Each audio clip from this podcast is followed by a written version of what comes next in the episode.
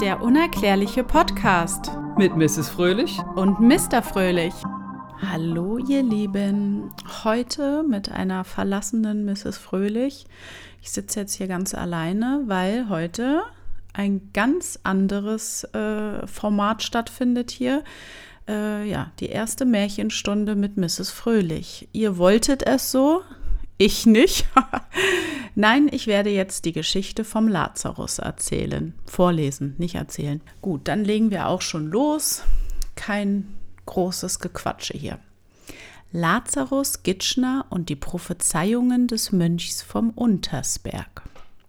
Man schrieb das Jahre fünfzehnhundertneunundzwanzig, als Lazarus Gitschner beim Stadtschreiber zu Reichenhall vier Stunden von Salzburg in Diensten stand. Dieser beredete seinen Herrn und den Stadtpfarrer Martin Elbenberger, dazu noch einen Bürger von Reichenhall, mit ihm den Wunderberg zu besteigen. Als der Tag angekommen war, den sie miteinander bestimmt hatten, machten sie sich in Gottes Namen auf den Weg. Nachdem sie eine gute Weile gegangen, kamen sie zu einer Klamm, der Hohe Thron genannt. In der Nähe dieses Platzes war auf einer großen Steinplatte eine Schrift mit silbernen Buchstaben eingehauen.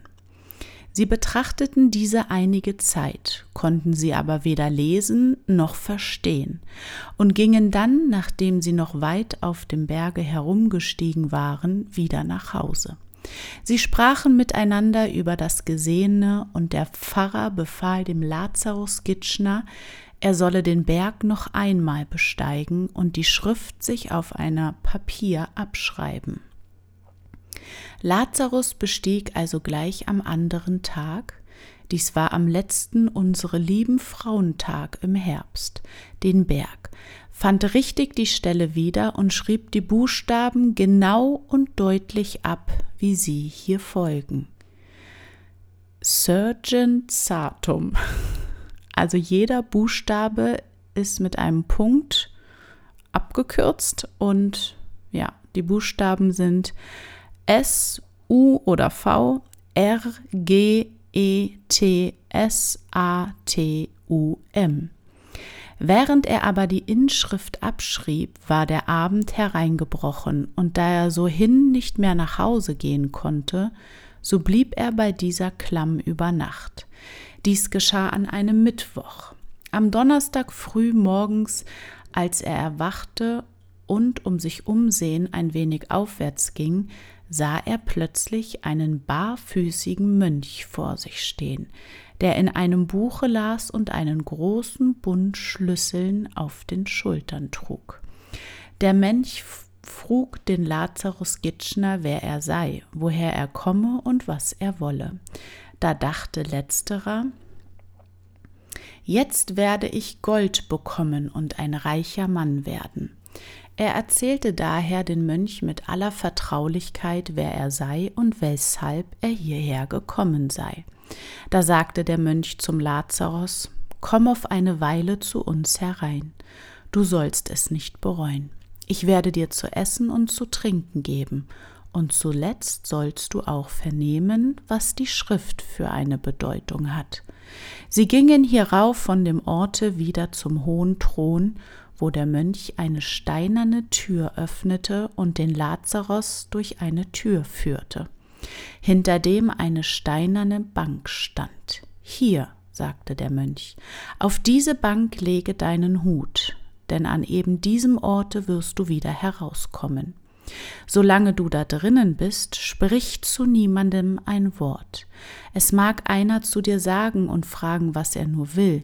Mit mir aber kannst du reden, was dir beliebt und recht ist. Stelle jedoch keine vorwitzigen Fragen an mich und gib Acht und merke dir alles wohl, was du da sehen und hören wirst. Mit diesen Worten gingen sie zum Tor hinein. Da sah Lazarus einen großen Turm mit einer Uhr, die wie Gold im Sonnenstrahl funkelte. Der Mönch sagte: Siehe, auf welcher Stunde der Zeiger steht. Es war eben sieben Uhr. Sie gingen weiter und Lazarus sah nun vor sich ein herrliches, schönes Gebäude mit sieben Glockentürmen, auf welchen die sieben Planeten prangten, einem ansehnlichen Kloster ähnlich, welches auf einer schönen, herrlichen grünen Wiese stand, die mit schattigen Obstbäumen voll der vornehmsten Früchte geziert und von sieben silberreinen Bächlein durchschlängelt wurde, die von einem prachtvollen Brunnen aus Alabaster mit sieben messingen Röhren in ein großes, siebenfach gewölbtes, marmorsteinernes Bassin geleitet, ihren Ursprung nahmen. In diesem Gebäude führte ihn der Mönch in einen prachtvollen Tempel mit einem von sieben mal sieben schlanken Säulen getragenen prächtigen Sternengewölbe. Dieser Tempel war so groß, dass Lazarus am Eingange kaum den Hochaltar sehen konnte, und es vergingen ihm fast die Augen vor all der Pracht und dem Glanze, der da zu sehen war. Diese Kirch, sagte der Mönch, hat mehr als siebzig Altäre und sieben Orgeln, ohne dem dazugehörigen anderen musikalischen Instrumenten. Vor dem Choraltar hieß ihn der Mönch beten, und auch er kniete nieder und verrichtete seine Andacht. Nach dem Gebete führte er ihn hinunter in einen Kirchenstuhl, nahe bei einer Stiege, wo die anderen Mönche in die Kirche herabkommen sollten. Hier befahl er ihm zu warten, bis er wiederkommen und ihn wegführen werde. Also blieb Lazarus an dieser Stelle, und es kamen alsbald herab alte und junge Mönche, alle in hölzernen Schuhen. Sie sahen den Lazarus im Vorübergehen heftig an und gingen vor zum Hochaltar, wo sie mit größtem Eifer Chor hielten und die Horai sangen. Hernach wurden mit allen Glocken und Gottesdienste geläutet, und es war ein so schönes und liebliches Läuten, wie er solches noch nie in seinem Leben gehört hatte. Nun sah Lazarus große Scharen Volkes in anständiger Ordnung in die Kirche wallen. Alle trugen schöne, doch nicht übertrieben geputzte Kleider. Sodann fingen die Mönche an, auf allen Altären Messe zu lesen und am Hochaltar das Hochamt zu halten, und sämtliche Orgeln mit allen übrigen Musikinstrumenten ertönten laut und prächtig, so dass es dem Lazarus nicht anders dünkte, als wäre er wirklich im Himmel. Als nun der Gottesdienst vollendet war, ging alles Volk wiederum aus der Kirche, und auch die Mönche verließen den Chor und gingen wieder die Stiege hinauf, von wo sie gekommen waren. Über eine Weile kam der Mönch wiederum zu Lazarus und führte ihn über die gleiche Stiege hinauf. Nun kamen sie in ein großes Vorhaus. Dieses war zu beiden Seiten mit hohen Fenstern versehen, durch welche man auf eine schöne große Wiese hinabsah, auf der das große Gebäude stand. Mitten durch dieses Vorhaus führte ich der Mönch in das Refektorium, welches oben gewölbt und mit Fenstergittern von Goldstangen wohl vermacht war. Daselbst standen lange, prächtige Tafeln. Zunächst der Tür setzte der Mönch den Lazarus an einen gedeckten Tisch und sagte: Lazarus, jetzt bleibe da. Ich will dir zu essen und zu trinken geben. Doch während er um das Essen ging, blickte Lazarus zum Fenster hinab und sah ganze Scharen Volkes über die große Wiese von einem Hain zum anderen hin und her gehen. Unterdessen kam der Mönch mit dem Essen daher, welches aus Fleisch, Kraut, Gersten, einem Laibel Brot und einem guten Becher Wein bestand. Das Speise- und Trinkgeschirr war funkelnd rein geputzt und von feinstem Silber. Hernach befahl er ihm, Gott dem Allmächtigen für das Essen Dank zu sagen, und führte ihn alsdann wieder in die Kirche zur Vesper. Nach Beendigung der Vesper gingen sie in die Bibliothek, in der viele Bücher standen. Es war ein großer Saal mit hohen, hellen Kirchenfenstern. Die Bücher aber, die er darinnen sah, waren alle von Pergament und mit verschiedenen Farben bunt bemalt. Darunter waren auch viele Tafeln von Rinden der Bäume fein ausgearbeitet und mit eingegrabenen Namen, auch mit gealten und ihn ganz unbekannten Buchstaben geschrieben. Der Mönch las ihm einiges vor und übersetzte es ihm. Es handelten die Bücher aber von Geschichten und zukünftigen Weissagungen, wie es dereinst in der Welt sich zutragen sollte, mit Krieg, Hunger, Kummer, großem Sterben und Pestilenz und wie der Antichrist aufstehen werde und die ungläubigen Scharen um sich versammeln und die Gläubigen verfolgen werde mit Feuer und Schwert, wie ferner das Häuflein der Gläubigen so klein werden würde, dass man es sozusagen mit einer Wanne zudecken könne. Da fragte der Lazarus den Mönch, wann wohl diese Zeit kommen werde, aber dieser gab ihm einen so derben Verweis über diese Neugierde, dass er sich nicht getraute, noch einmal eine andere Frage zu stellen, ohne von den Mönchen zu veranlasst zu werden. »Was brauchst du solche Geheimnisse zu wissen?« sprach der Mönch. »Es steht uns beiden nicht zu, denselben nachzuforschen. Bei Gott allein steht es, wem er's offenbaren will.« Beide gingen hierauf durch das Vorhaus wieder in das Refektorium zurück, von wo sie zum Fenster hinaus auf die schöne Wiese hinabsahen, wo abermals viele Leute freundlich und gemeinschaftlich hin und her wandelten. Da erklärte ihm der Mönch, diese Leute sind gewesene Kaiser, Könige, Fürsten, Bischöfe, Prälaten, Ritter, Adelige und Unadelige, Herren und Frauen, Klosterleute, Knechte und Dienstmägde, Reiche und Arme, alles christliche Leute, welche den Glauben gegen den Untergang geschützet und dafür gestritten haben. Unter denselben waren aber auch viele, welche Lazarus selber noch gekannt hatte, als der Fürst der Salzburg namens Leonhard von Keutschach, Herzog Albrecht von Bayern und seine Hausfrau, Prälaten von Sankt Peter und Sankt Zeno in Bayern und viele andere. Hierauf fragte Lazarus, wer der sei, der die goldene Krone auf seinem Haupte und den Zepter in der Hand habe, worauf der Mönch erwiderte, dies ist der Kaiser, unser getreuer Regent, der auch alle übrigen Kaiser und Könige nebst anderen zu seinen Dienste in dem Orte unter sich hat. An diesem Kaiser sah Lazarus einen langen grauen Bart, der ihm das goldene Bruststück an seiner Kleidung ganz und gar bedeckte. An hohen Fest- und Ehrentagen aber, fuhr der Mönch weiter fort, wird dessen Silberbart in zwei Hälften geteilt. Einer kommt auf die rechte, der andere auf die linke Seite auseinander zu Wallen, mit einem von kostbaren Perlen besäten Bande durchwunden. Der Kaiser hatte ein edles, ernstes und tiefsinniges Aussehen, doch verriet sein ganzes Wesen nur Milde und Freundlichkeit gegen seine Untergebenen. Auch kam es ihm vor, als würden von ihm Befehle und Anordnungen ausströmen, ungeachtet er keine eigentliche Bewegung an ihm wahrnehmen konnte. Seine zahlreichen Trabanten aber konnte Lazarus trotz vielen Sehens und Schauens nicht mehr beschreiben. Und es war ihm, als wie ein stetes Kommen und Verschwinden aller nur erdenklichen Rüstungen und Mannschaften. Lazarus sah sich öfters mit vielem Eifer und Nachsuchen um, wo denn dieser Kaiser Karl seine Resistenz und die vielen Leute ihrer Wohnungen haben möchten, wie auch, wo denn die Soldaten ihre Unterkünfte haben würden. Allein er sah sonst nichts als das schon erwähnte Gebäude und was darinnen war.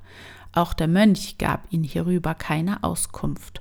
Und als er mehrmals von Lazarus befragt wurde, was denn das Tun dieser Leute sei, gab er ihm eine Maulschelle, indem er ihn wegen seines Vorwitzes wiederholt tadelte und ihn bedeutete, er solle mit dem Schauen zufrieden sein und dass es besser sei, diese Geheimnisse nicht zu verstehen und zu wissen, da seine irdische Gebrechlichkeit überirdisches Wissen nicht zu ertragen vermöchte. Es sei indes auch Zeit, sich aus diesen geheimnisvollen Aufenthalte zu entfernen, und er habe großen Dank zu zollen, dass die Milde des Kaisers seinen Vorwitz nicht augenblicklich bestraft habe.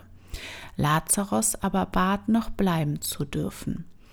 So gingen dann in den Chor. Da kamen alle Mönche, je Paar und Paar, in schönster Ordnung und beteten und sangen aus Tafeln von fein gearbeiteter Baumrinde. Nach dem Chore verweilten die Mönche noch und schienen sich geistigen Betrachtungen zu widmen. Nach Vollendung ihrer Andacht waren alle Mönche bereit, in den hohen Turm zu gehen, durch welchen Gitschner in den Berg hineingekommen. Die Schönheit dieses Turmes betrachtete er nach allen Seiten, und da er voll Bewunderung zur strahlenden Uhr seinen Blick lenkte, sah er, dass sie eben wieder sieben Uhr zeigte, wie vormals, als er in den Turm hineingegangen. Der Mönch zeigte ihm da zu beiden Seiten zwölf geschlossene, mit Eisen schwer beschlagene Türen und sagte: Durch diese geht man nach Sankt Bartholomä in Berchtesgaden, durch die zweite nach Salzburg in die Domkirche, durch die dritte nach Kirchenthal, durch die vierte kommt man auf Feldkirchen, durch die fünfte an die Gemein zur Mutter Gottes nächst diesem Berge, durch die sechste nach Seekirchen, drei Stunden von Salzburg, durch die siebte nach Maxglan, durch die achte auf Sankt Michael, durch die neunte nach Sankt Gilgen, durch die zehnte auf Sankt Zeno, nächst diesem Berge, und die elfte nach Maria Eck in Bayern, durch die zwölfte nach Sankt Peter und Paul. Und so zählte er ihnen diese zwölf Gotteshäuser auf, wohin die Mönche abwechslungsweise zu wallfahren pflegten. Diese Nacht ging sie nun nach Sankt Bartholomä bei Berchtesgaden, um allda die Mette zu singen, und Lazarus wurde von dem Mönch auch dorthin geführt, durch einen schönen Gang, der so weit und breit war, dass ihrer drei leicht nebeneinander gehen konnten. Nachdem sie nun eine Weile gegangen waren, sprach der Mönch: Sieh, Lazarus, jetzt gehen wir tief unter einem See. Darauf kamen sie in eine Kirche, in welcher die Mönche mit größter Andacht Gottesdienst hielten. In den folgenden Nächten wurden noch mehrere Gotteshäuser besucht, welchen Weg sie allemal in kurzer Zeit zurücklegten und dabei die volle Tageshelle hatten, obgleich keine Sonne zu sehen war. Lazarus erfuhr dabei, dass die zuerst besuchte, ihn ganz unbekannt gewesene Kapelle jene zu Sankt Gilgen sei. Als er nun später aus dem Berge wieder heraus war, besuchte er eigens dieses Gotteshaus, um sich von der Wahrheit zu überzeugen, und fand es wirklich so. Lazarus war bereits sieben Tage im Berge und hat nicht den geringsten Mangel an Essen und Trinken, so wie er auch stets in heiterster Stimmung war, da er während seines Aufenthalts im Berge weder Sorgen noch Trübsinn noch sonstiges irdisches Elend vernahm. Auch konnte Lazarus während dieser Zeit nicht wirklich entnehmen, ob dieser Wunderbergbewohner Geister seien, obwohl er sie niemals essen oder trinken sah. Endlich führte der Mönch den Lazarus wieder zu dem Tore, durch das er hereingekommen war und wo er seinen Hut niedergelegt hatte. Nun ist es Zeit, sprach er zum Lazarus, dass du wieder zurückkehrst nach Hause. Und der Mönch gab ihm noch zwei Laiblein Brot mit auf den Weg und geleitete ihn sodann bis zu dem Turm, durch den er hereingekommen war. Sie blieben hier noch eine Weile stehen, und der Mönch sagte: Mein Lazarus, du hast jetzt bei uns wunderliche Dinge gesehen, die du dir wohl merken und pünktlich aufschreiben sollst.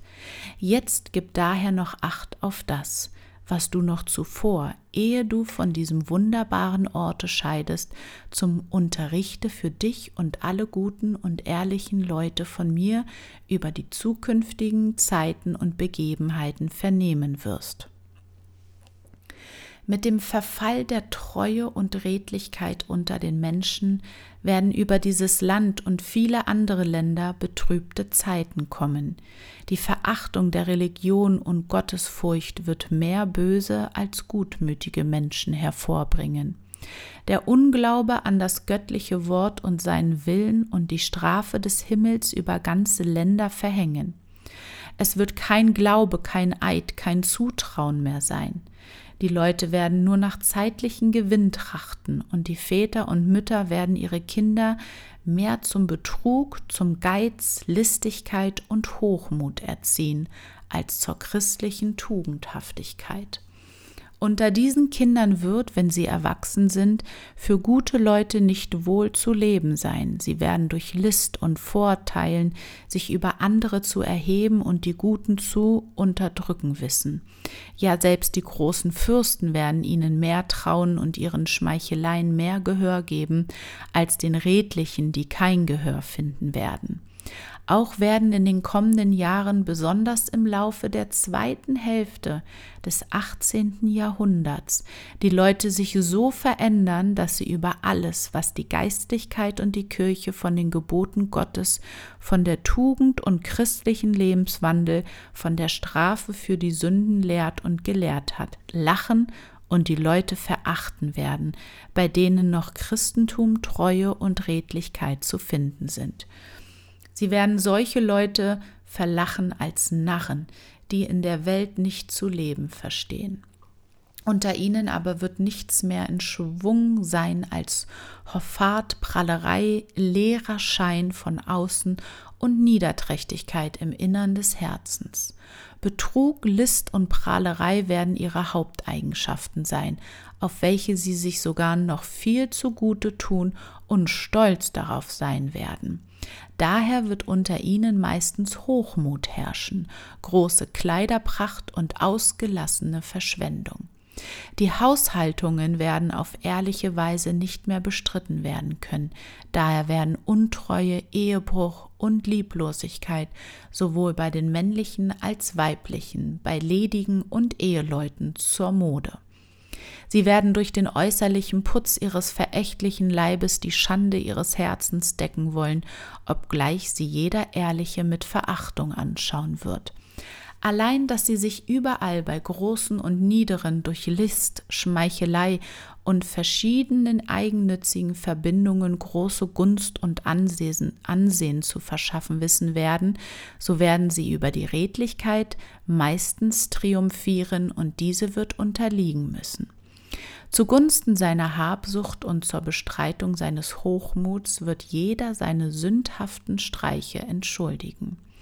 Uneinigkeit und Misstrauen wird bei den Kleinen wie unter den Großen herrschen, und die Letzteren selbst werden sich untereinander mit List und Falschheit begegnen, dabei in beständigen Kriegen, Zwistigkeiten und Anfeindungen ihre Völker immer mehr bedrücken und missmutig machen. Zu jener Zeit werden die Wissenschaften auf den Universitäten und hohen Schulen auf das Höchste getrieben werden, aber nur zeitliche, eitle, philosophische Künste und Verirrungen sein. Die Studierenden und Lehrer werden nur trachten, alle gelehrten Kenntnisse ihrer Vorfahren lächerlich zu machen, anstatt nützlichen Wissenschaften und Forschungen zu obliegen. Daher wird unter den Gelehrten des Disputierens über alle Dinge kein Ende sein, und jeder von ihnen wird alles und nichts wissen. Eifrige Sittenprediger, die den Worten Gottes nachkommen, werden bei den Vornehmen in große Ungnade kommen und mit Spott und Strafe belegt werden. Daher die eitlen Prediger aus Furcht um der Gunst willen und der Wohltaten halber durch die Finger sehen, der Sünde schmeicheln und die feine Lebensart ihrer vornehmen Untergebenen beloben werden. Die Mindern werden den Vornehmen in allen Stücken, wo sie nur können, fleißig nachfolgen. Sie werden ihre Kinder lieber in die Komödie als in die Kirche zur Anhörung des Wortes Gottes schicken, weil dort mehr feine Welt oder eigentlich das Laster im Gewande der Tugend und Frömmigkeit gelehrt wird. So werden sie ihre Töchter sowohl in ihrer Kleidung als in ihren sogenannten Sitten ganz nach den Komödiennymphen modeln und sie mehr zur immerwährenden Komödie spielen, als zu guter Hauswirtschaft und christlichen Hausmüttern zu bilden suchen. Sie werden durch ihren frechen und schamlosen Aufzug jedermann kundtun, dass bei ihnen vergebens ein Tropfen Ehrbarkeit zu suchen sei. Sie werden ihren Lüsten, ihr und ihrer Eltern und Freunde Zeitliches wohl aufopfern und vergeben genug sein, ehrlichen und ehrenhaften Weibspersonen wegen ihrer Tugend und Ehrhaftigkeit mit Spott und Verachtung zu begegnen.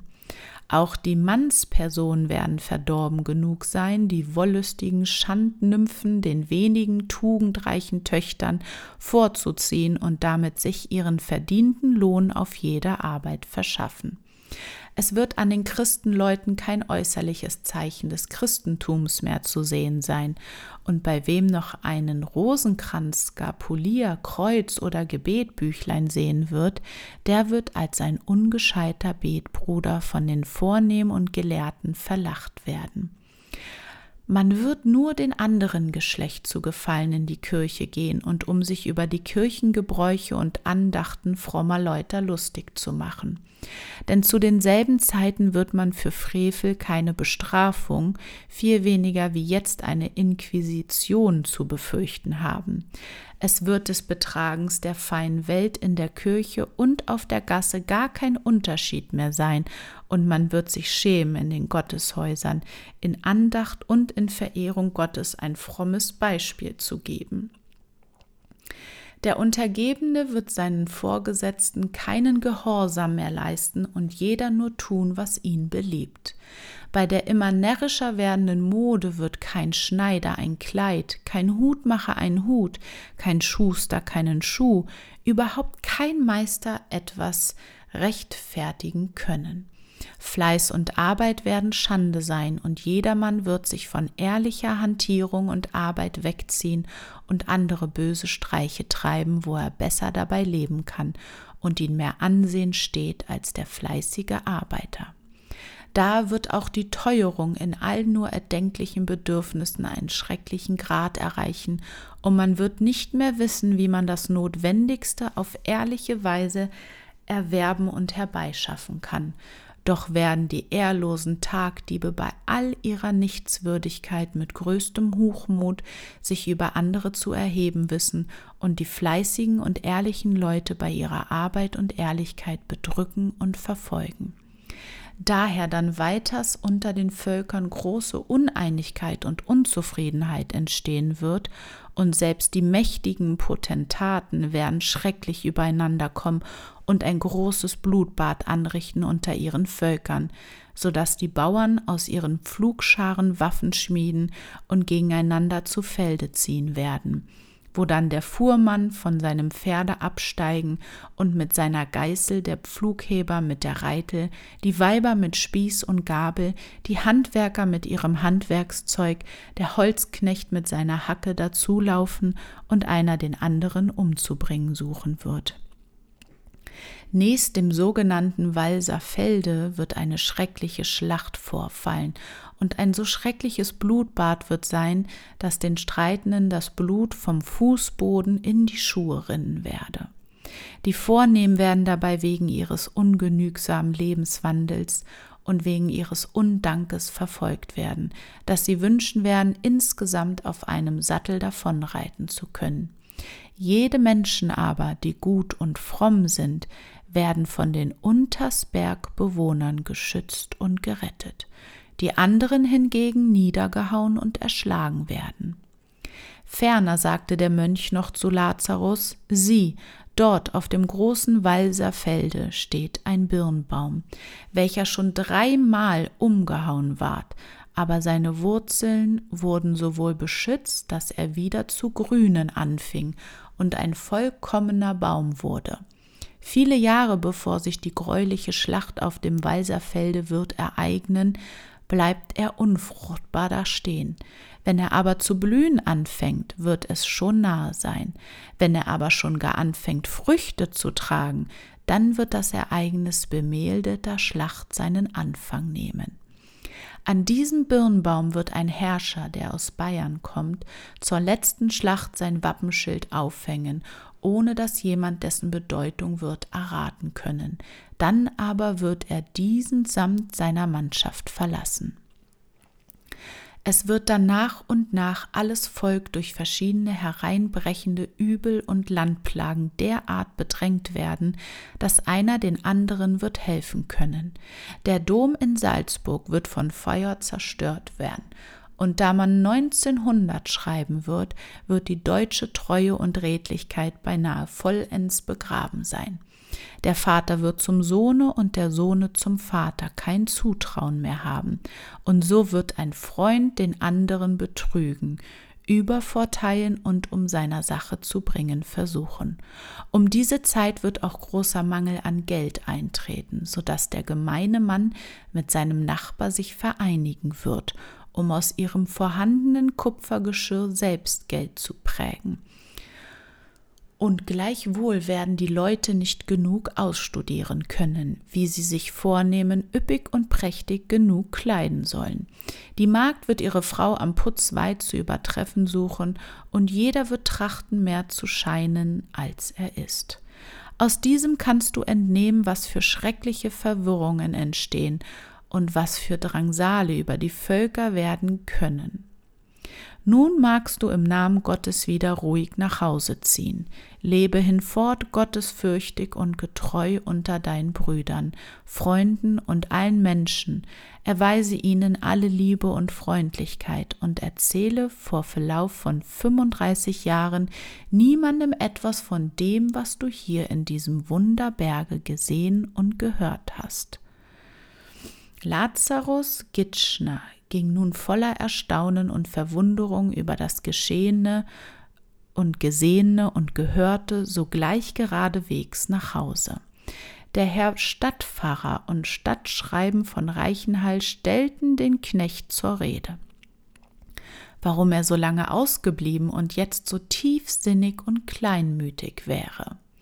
Lazarus aber tat bloß seine Schuldigkeit und übergab ihnen die verlangte Abschrift von dem Klamm.